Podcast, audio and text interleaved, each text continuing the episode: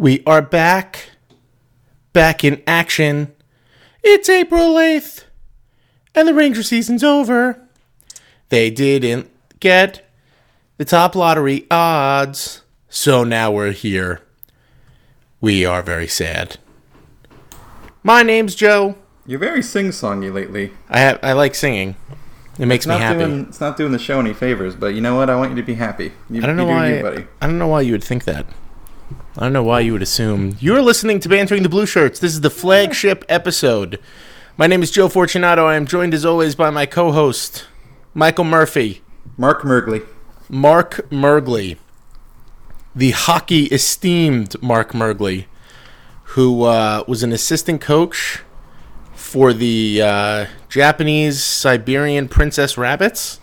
Oh no, that's the team. A lot of Team Japan's players in the World Women's Championships, which are being played right now. A lot of them are from a team called the Seibu Princess Rabbits, which is probably my favorite hockey team name, other than the Greenville Swamp Rabbits, of course. What does the logo look like? I don't know. Is it a rabbit with a little crown on it? I don't know. It's one of those things where it will never match what is in my mind. Like, my... It'll fail to live well, up to the Well, what are they called? Let's use the old Google. The Seibu, S E I B U, Princess Rabbits. And right, that's well, two words. It's already popped up. Is it any good? Um, hang on.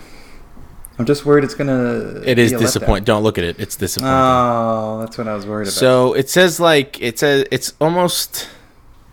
Like, you you want so much... It's just a bunny. That's all it is, with script Princess Rabbits underneath it. It's a pink bunny. Yes, K K, that's a bunny. Um, it has two long ears, but there's no, like, crown or anything on it, so how would you know that it's a princess? I mean... Oh, they have a sick jersey, actually.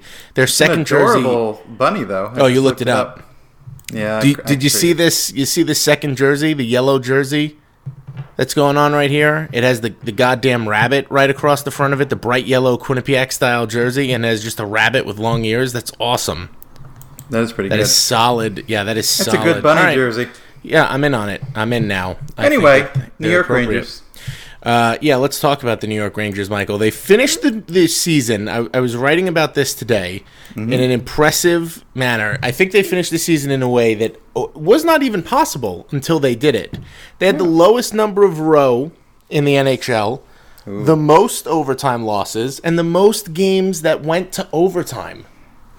Talk to me about what the Rangers did and did not do in terms of favors for themselves, Michael. Well, it's interesting because I've been thinking about this a lot today, knowing we're doing the show tonight. And I feel like some people could say, you know, if if the Rangers sign Panarin and, uh, you know, they, they make another move or two in the offseason, you know, how many of these one-goal games that went the wrong way could go the right way?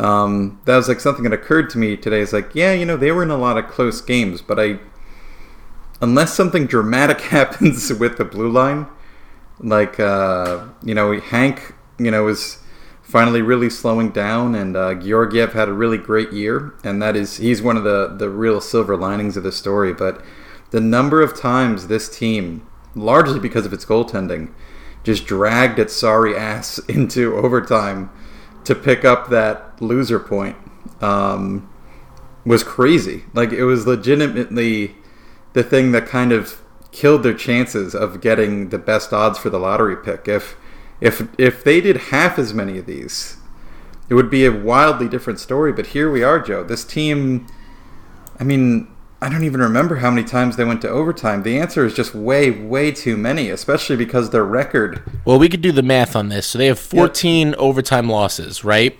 Then they yes. have twenty-six row and thirty-two wins, which means they have another... six. So they went to overtime twenty times.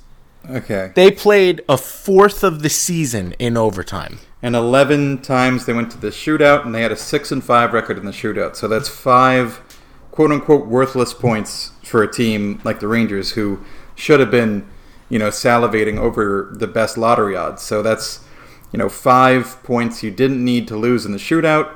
Um, and then, what is it, nine losses in overtime? The Ottawa Senators, fourteen overtime losses, Michael. fourteen. I know, mass- but the O T... Oh, you're talking, you're talking overtime, not not yeah. the shootout. Yeah, I'm just trying to identify the overall O T losses. I, I, I think it's nine. I might be wrong, folks, with the numbers. Um, I'm sorry. The the rank, just to put things into perspective, the Rangers finished with twenty-six row. It's easily the lowest in the league, okay? Yeah. The Ottawa Senators, who had sixty-four points. The Rangers had fourteen more points than them. They had twenty-nine. They had twenty-nine. I mean, I, I really I, – you really – I want you to think. Vancouver was second to last. They had twenty-eight. And Vancouver, they did. No, I'm sorry. That was L A. That was L A had twenty-eight. Vancouver had twenty-nine. Actually, um, Vancouver or not Vancouver, Los Angeles and New Jersey both have twenty-eight, oh, and they're Jersey you know second and third in the lottery odds. The Rangers, on the other Buffalo hand, are, are, well. are sixth. Buffalo, with a massive late season effort on the tank, got themselves to the fifth best lottery odds. The Rangers, three points. Pavel Buchnevich scored with like seven seconds left. Um, Some did you see like there were people who were who thought it was hysterical and ironic that Buchnevich, who like we all wanted to succeed, scored the goal that took away the chances of getting fourth overall in the lottery odds. Like just like some people, like you just hate Buchnevich or you hate us. Hi, Kaylin. Yeah, Kaylin. She doesn't like it either. Um, but the Rangers will finish sixth. So let's talk about that for a minute. We're talking sure. about the Rangers dealing with.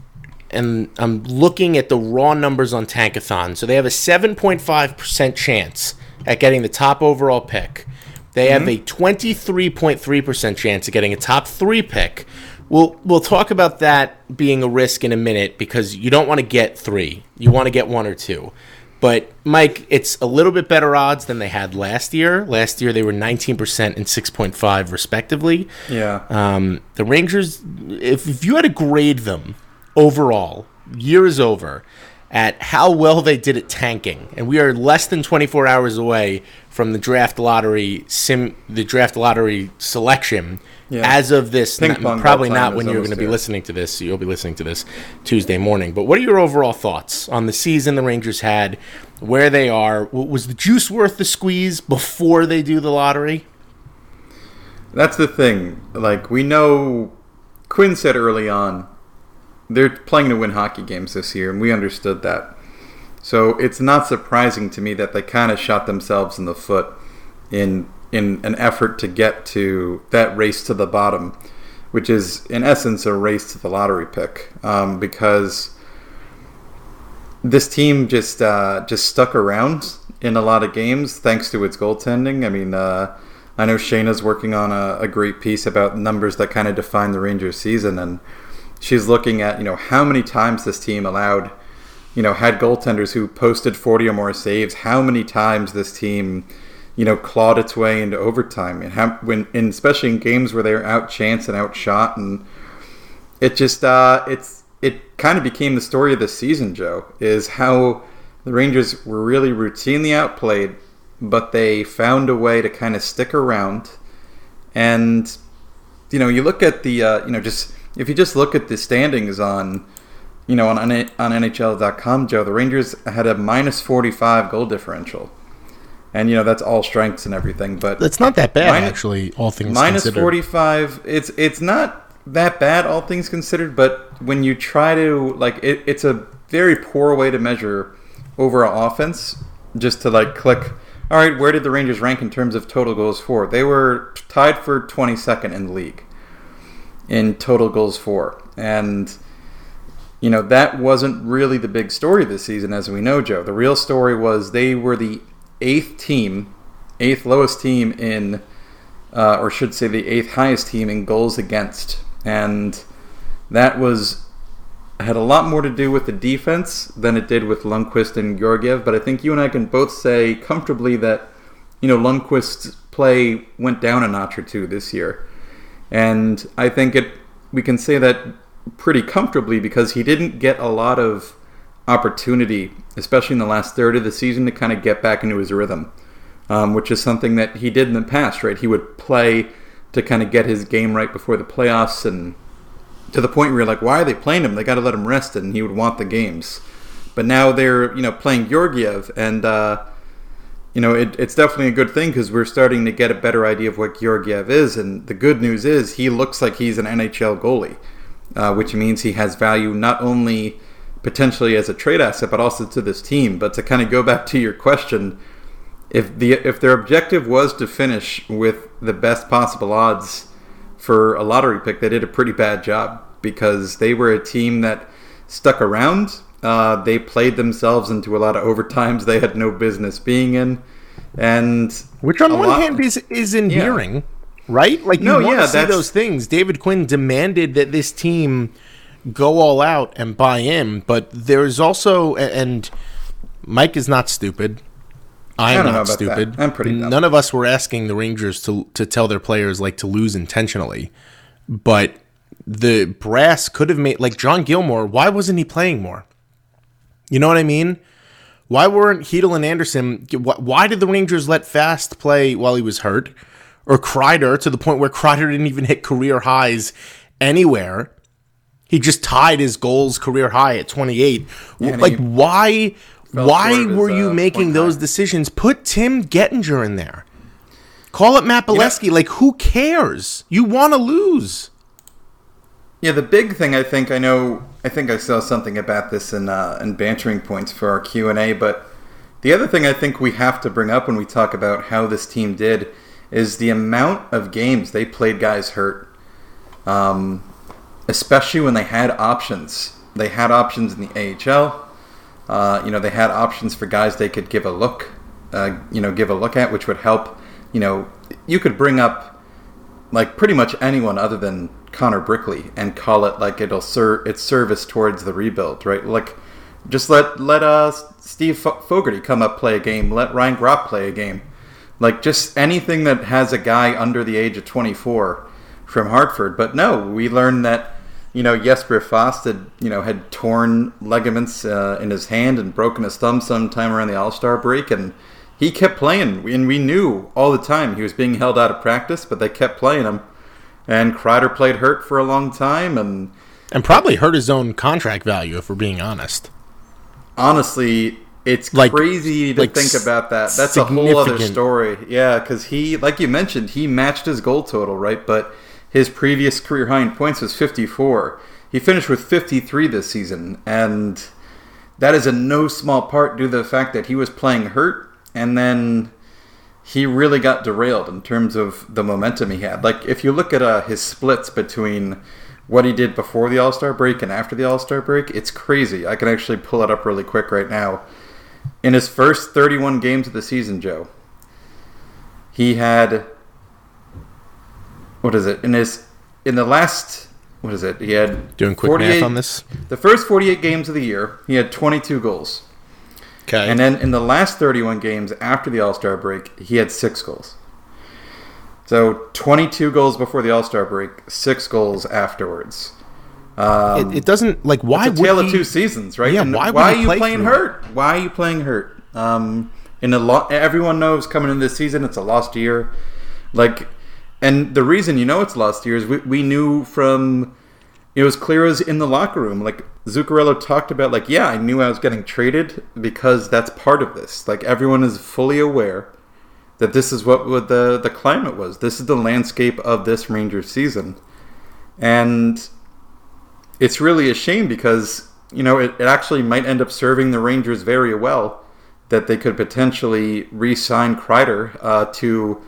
you know, a far more favorable contract, but um, it sucks for him because he was on pace to be a thirty-goal scorer for the first time in his career, and he didn't get there, Joe. Like you said, he just finished just shy at twenty-eight, and that's uh, it's a real shame. And instead, it's Ryan Strome scoring all the goals, Joe. Ryan Strome could not stop scoring if you tried to pay him to, uh, which hysterical. I think Rangers fans would have lobbied to do. Um, The but like to cry, there seems to be this contingent of people who think, oh, hockey players should just play hurt. Rick Carpinello, not to, you know, name drop, but if I'm going to talk about them, I guess I should say their name. Um, he was like, why wouldn't Faust play hurt? You know, why shouldn't like, oh, he's a warrior. Chris Kreider's a warrior. It's stupid. I'm sorry, it's stupid. Not, Especially warriors, look, though. I'll tell you they're what. Men. uh, they're, they're humans, right? They're, they're actually. And, and here's the thing: the argument of. Um, The argument of they want to play, that means nothing to me. Athletes should want to play, okay? Professional at- athletes are inherently competitive. They, they should want the to fuel play. Fuel of testosterone and adrenaline. They always and want to play. And monster energy. And probably Monster Energy and smelling salts. This podcast is sponsored by is I don't even my I have not drank an energy drink in drunk. I've no, I've not drank an energy drink. Right, that's correct grammar. I've not drank an yeah. energy drink. Mm-hmm. Mm. In I don't know how long. I have no idea. I guess I had Red Bull in college, maybe. I, I don't know, but they want to play. Don't play them. That's one of the things that I'm talking about. Like it's very very difficult to say. Uh, you know, like if it's the Eastern Conference, like McDonough playing on a broken foot in the Eastern Conference Finals, it's a different animal. Fine, a, I guess if you can't hurt something anymore and though. It's not a head injury, you know that's a conversation to have. When you wanna fucking lose, what are you doing? Especially, oh no, baby, what is you doing? What is he doing, baby? The other thing is like, okay, so Kreider is hurt. He'll sit for a couple weeks. You know what happens? Is Philip Chytil gets a chance to play up in the lineup, and then maybe Elias Anderson gets a chance to play minutes that aren't on the fourth line. Yeah, that's just, that's a team. Huge part of this. It serves the fucking team, and that's the part that. Furthermore, like if if this organization as is as in love with Kreider as it looks like they are from the outside looking in, they're doing themselves a disservice by, like you know, patting him on the back and saying, "All right, kid, stay out there. You know, keep keep doing what you're doing." Like. The reason people like you can risk a more severe injury if like if you're playing banged up, you can get hurt worse. That just that's just reality. Is you can not only can you aggravate a different injury, but you can find yourself in a more vulnerable position because you're favoring, let's say, one of your legs isn't as strong, and maybe you, you've put yourself in situations you wouldn't normally put yourself in. You get vulnerable, you get hurt. It happens all the time, and that's the part of this where. You know, in in if we're talking the big picture stuff, that is the sort of thing that goes right up there with why the hell did they trade for Adam McQuaid? Why didn't we see John Gilmore, you know, until we saw him? And then even then it was just a fleeting thing. And now he's really the only pending U F A on this team where you do have to stop and think for a second. And even if, you know, a lot of people think Gilmore Joe is just like a career AHLer.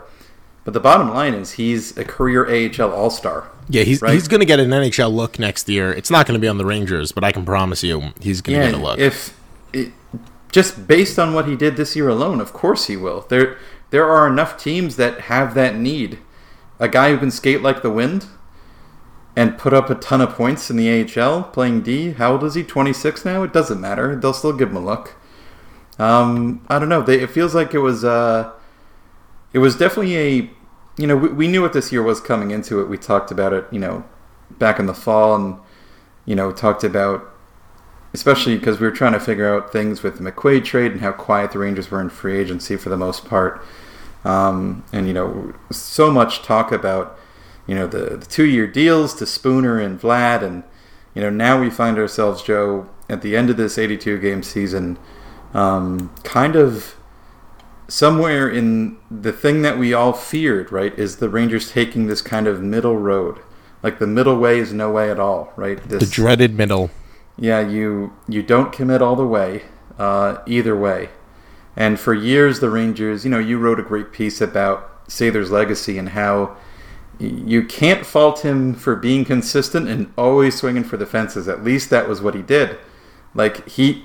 He may not have gone about it in the right way, but he was always ready to throw the big contract and and make the big trade. And often it was reckless and often it was costly, but sometimes when it worked, holy hell did it work to the Rangers' benefit. And I love the point you brought up in your story about that. But this year, I feel like a lot of people confuse this as the first year the Rangers rebuild. It does not. Like I think you can make a strong case that it started with the Stepan trade um, and you know the Brassard trade.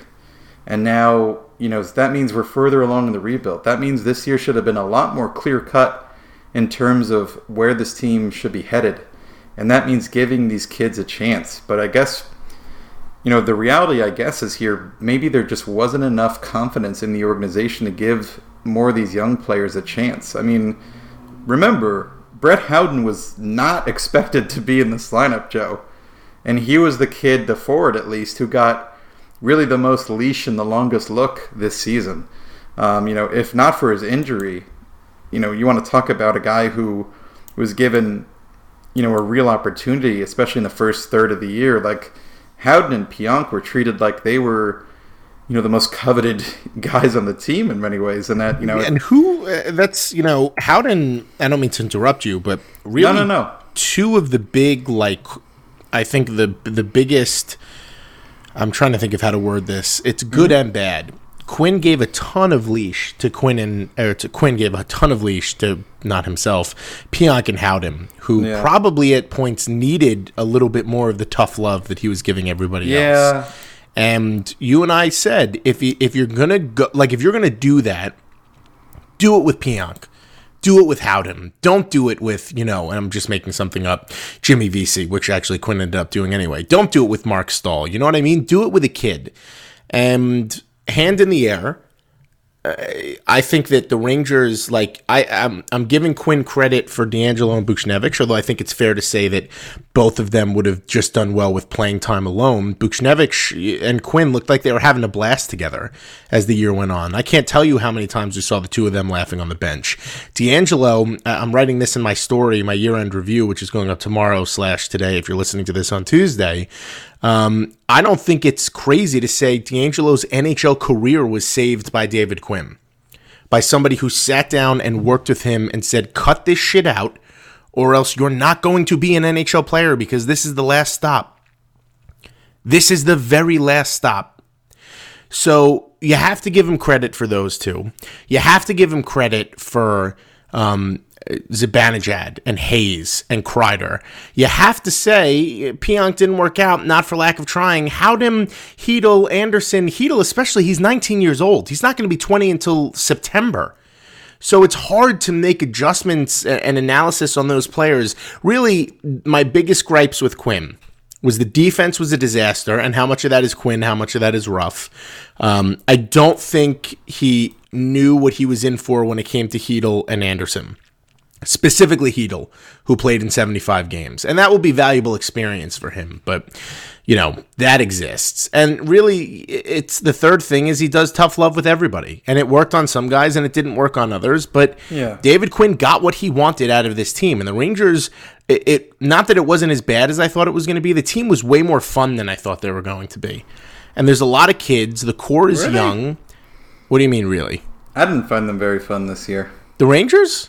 Yeah, I found, no, I did. I, I did. found a couple aspects of the team. Yeah, I found. I I'm the, not saying every game was fun. More often than not, it no. was a goddamn disaster. But there were games where the Rangers, like my jaw was on the floor. Like when they were taking the fucking game to Tampa Bay. You know what I mean? Little yeah, moments yeah, like you, that where it's like, wow, there is something and here. Toronto, yeah. They, and here's the other thing: they punched Once, above their weight in some fun games. I'm a yeah. big, I'm a big believer in setting the bar. Okay. If you tell me, and this comes from my, my day-to-day job, if you tell me that a three out of a ten is a win, like th- the expectation is we're not going to make the playoffs, we're going to be a bad team, I want to see X, Y, and Z, and that's what the Rangers did, I'm fine with what they did this year. I really am. I wish they lost a few more games. I wish they didn't go to overtime as much, but that's a byproduct of the team. Like, you're going to shit on Georgiev playing really well? You're going to be upset with the fact that David Quinn is these guys believing they could never give up? I can't. You got to take the good with the bad. So the problem that comes down to something like this, you've already sucked. The season is over. You wasted the year. Not wasted, but the year is over, right? Now you got to win the draft lottery. And the Rangers probably won't. They're not getting a first or second overall pick. Let's just... Like, it's nice to think about. It's probably not happening. My actual guess is the Rangers are going to get the third overall pick because they, quote-unquote, win the lottery, but it actually means fucking nothing, um, which is exactly, you know, what it would be. But if you win, if you get the first or second round pick, the whole season was worth it because you're getting a game-changer, a franchise-changing player tomorrow, assuming the draft is, you know, once the draft goes. You're getting them to insert into your lineup where they're going to have an N H L impact right away. You get anywhere else the Rangers can pick because they can pick no worse than eighth. Actually, ninth. I think they can pick ninth. Um, actually, well, I don't know. Yeah, they can pick ninth. Um, you're just, it's not like, fine, you're going to get a good prospect. maybe the best prospect in the farm system, but not somebody who's going to help you tomorrow. So that's the problem. That's why you want to lose those games. I saw a lot of like, why are you rooting for the other team? Why do you want this to happen? Blah, blah, blah. Like, you, you, because you're here already, especially at the end of the season in April. You're you sucked the whole year. It's over. You did that already. Get the fucking thing for tomorrow. Especially after the trade deadline. If you're still if you're still hanging on to hope, like you're... I don't, and I, you know, I get it. There are some people, you know what, you always root for the team to win. But I, I don't think they always uh, always focus on the big picture that technically this season the Rangers losing is the is the Rangers winning. Because you increase your odds of getting, like you said, that franchise player. And if you're outside the one or two pick, if it's not Hughes or Capo Caco, you don't necessarily... There's a good chance maybe you could find a guy who could be a part of your franchise for a long time, but they're not on the same tier. They're not a guy who can maybe be in the lineup next year and you feel like it's a no-brainer. You have to have a discussion. And for this city, this city that's been talking about signing Panarin since, what, November? Like, it, it goes without saying that people want this rebuild over sooner rather than later, and I don't blame them. But I don't understand when they want it both ways, Joe. Can't have it both ways. All right, Michael.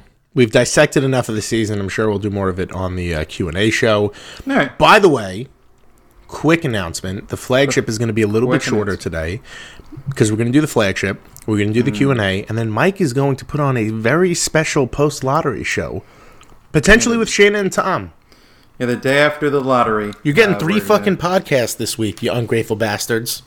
I'm going to try and do just kind of a, an immediate reaction. Um, maybe talk about the best thing we ever won on a lottery ticket. I don't know. Uh, last year, I did it with my brother Connor, and that was fun. Uh, did. We did it, it was live. Sexy. Um, you know what, Joe? Before we wrap up, I wanted to ask you, what was your favorite story of this season? Is it Zibanejad? Is it Georgiev? Is it D'Angelo finally proving he's an N H L D? By the way, we're not wrapping up yet. We have one more topic. All right, that's about. Fine. A big topic that I can't believe neither of us thought of when we were pre-preparing the show. Well, we also should talk about the breakup day. Well, we should, we need to talk about Sather. Oh, that yeah. Too. Um, so here's the thing. My favorite memory of the season. Yeah, your favorite storyline. Oh, storyline or individual memory? Storyline, as in... I, I think my or? my favorite storyline is Buchnevich and D'Angelo, just because it was so satisfying to like be on that train, because it didn't look good for a while, and then have them prove that, you know, you were right to put your faith in us. The train came into the station, Joe. Okay, the J train goes in and out, okay? Comes There's, in, comes out, makes lots of stops. Makes a couple stops. All right, what was your and favorite storyline? That is what I, you know, I was trying to, like, I was tossing it over in my head, and, like, I, I tweeted today. I was building my uh, my final Rangers radar for the season, and I was trying to appreciate just how special Zibanejad's season was, right? And looking back on it, Joe, there have only been twelve guys since the ninety-four Cup who have scored thirty goals with the Rangers. It's Dvorak, Fleury, Gaborik twice, Graves three times, Yager twice, Lindros once, Messier twice, Nash once, Nedved once, Pruka once, Pat Verbeek once, and now Mika Zibanejad. It just doesn't happen a lot. That's a sad and depressing list. It doesn't happen a lot on New York. It happens plenty on other teams. But that that just kind of goes to show how how special of a year this was for for Mika. I mean... He had the most points in a Rangers season, Joe, since Marian Gaborik, and I believe it was twenty. I think it was twenty eleven twelve. Yeah, twenty eleven twelve. Gaborik had seventy-six. Mika finished with uh, thirty goals, forty-four for for a seventy-four point season. I mean, I mean, we don't get me wrong. Mika Zibanejad isn't a top ten or top fifteen or even top twenty player in the league. He's a very special player, though. Tied He's, for thirty-eighth in scoring. In like he, he is unde- and on this team to do that is and to, to play all eighty-two games after the injury concerns. Like, there's all these little things you can look at where you just, you nod your head and you say, what a year, right?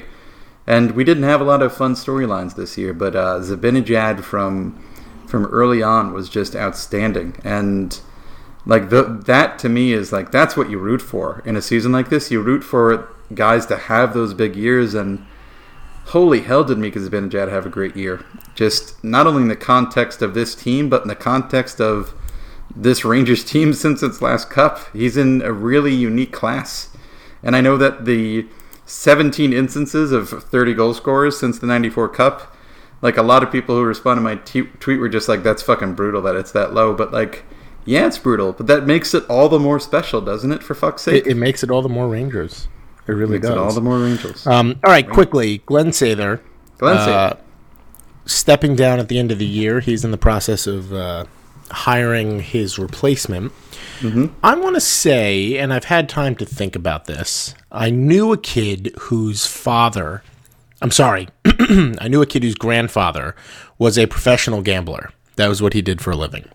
Um, he said that when his dad was a kid, he would wake up one morning and they would not have a car. And he would wake up one morning and they would have hundreds of thousands of dollars worth of cash in their living room. And I feel like that's kind of what our relationship was with Glenn Sather. The, when he hit, like Mike said, it was the Yager trade, you know, just something that, how could you have found this much gold type deal? And when he didn't, they were abysmal failures that, that ended up following him throughout his career. And ultimately, Glenn Sather leaves. You, you can't, if you don't win a Stanley Cup, it does not mean you are a failure. It does not mean you didn't do your job. It does not, it's not this bottom line be all end all. And and that's the same argument that we're going to make with Henrik Lundqvist when he inevitably hangs up the skates. But when you say, if I had that team salary cap, I would win the Stanley Cup every year, and you have nineteen years and you don't ever do it, not even once, you can't look at Glenn Sather's tenure in New York as anything other than underwhelming. I think he was a, I don't think he was nearly as bad as some people think, you know, he was. I think he had his bad years for sure. I definitely think that he probably should have been fired very early in his career just for the dark ages and all the bullshit. But toward the end, Glenn Sather was a competent general manager, at least in the sense of, you know, the moves he made made sense. The risks he took made sense. And, you know, hopefully he finds something nice. So here's my question for you. I think we can both agree that Sather in his tenure, it was fifteen years and one month as the G M, and then, as you mentioned, another four years as the uh, the president, right? In your opinion, like, because we both acknowledge it was not an unmitigated disaster with him at the helm. Like, he did have some hits. He did make some good moves. But how much of that do you think is skewed by the New York factor? And that to me means the the giant piggy bank before the salary cap, and that also to me means players who chose to say, yes, I'll be traded to the Rangers, or yes, I'll sign with the Rangers, um, and that influence, like how much of that offsetted some of his bad decisions? Because, you know, going by Cap Friendly Joe, Sather made one hundred one trades while he was G M. That's a lot. Um, that's, or was it one hundred nine? I'm sorry. It's one hundred nine trades and one hundred sixty-one signings. His biggest contracts, his big five. We'll just do the big five to keep it simple, okay? Brad Richards, nine years, sixty million dollars. Lundqvist, seven years, fifty-nine point five million dollars. Scotty Gomez, fifty-one point five million dollars. Lundqvist, uh, his his uh, his more his, this was his first contract, was six years at forty-one point two five million, and then number five was Wade Redden, six years at thirty-nine million. The Gomez mm. and Redden contracts were nightmares. He found a way out of the Gomez contract with what became one of his best trades, but we can't forget that it involved a player. It would look even better because he escaped his own nightmare, right? Yeah, that and was then a big one. The Wade Redden contract was able to be escaped due to the, the as a compliance buyout. Um, so it didn't harm the team. Like, if you think about that and you think about the legacy of this man, like, after those contracts, we have Gaborik, Stahl, Girardi, McDonough, Broussard, Roosevelt, Stahl again. And those were, like, the biggest deals he signed. Um, there are enough contracts in there where you shake your head, but also he was at it so long that I feel like a lot of G Ms would have a couple of stains. I'm just not sure as, as many would have the the degree of mistakes that he had. Yeah, and, and it was a different time where, you know, you could bury Wade Redden in the minors and he didn't count against the salary cap, and there were, especially yeah. in the beginning when the whole leagues of the world, there was no salary cap. But, yeah, definitely, I mean, Glenn Sather leaves behind a complicated legacy. I think that's kind of the point. Um... And it is what it is. It, it's going to be what it's going to be. Hopefully, he finds somebody very nice to uh, replace him. Maybe Steve Yzerman. Yeah, uh, that's what I'm. That's what I'm pulling that's for. What, that's what we're hoping we'll for at this see. point. We'll, we'll yeah. get more to that as we go, uh, yeah. ladies and gentlemen. I want to let you know that is going to be your flagship show. Uh, Shannon's crying. Time to wrap she up. She's she's upset. She's not happy. Um, Patreon is not working for me for some reason. It's not letting me see who our people are. So you know what? You're just going to get shouted at the Q and A show instead. Uh, love you all. Goodbye. Okay? That's what you get. Bye-bye.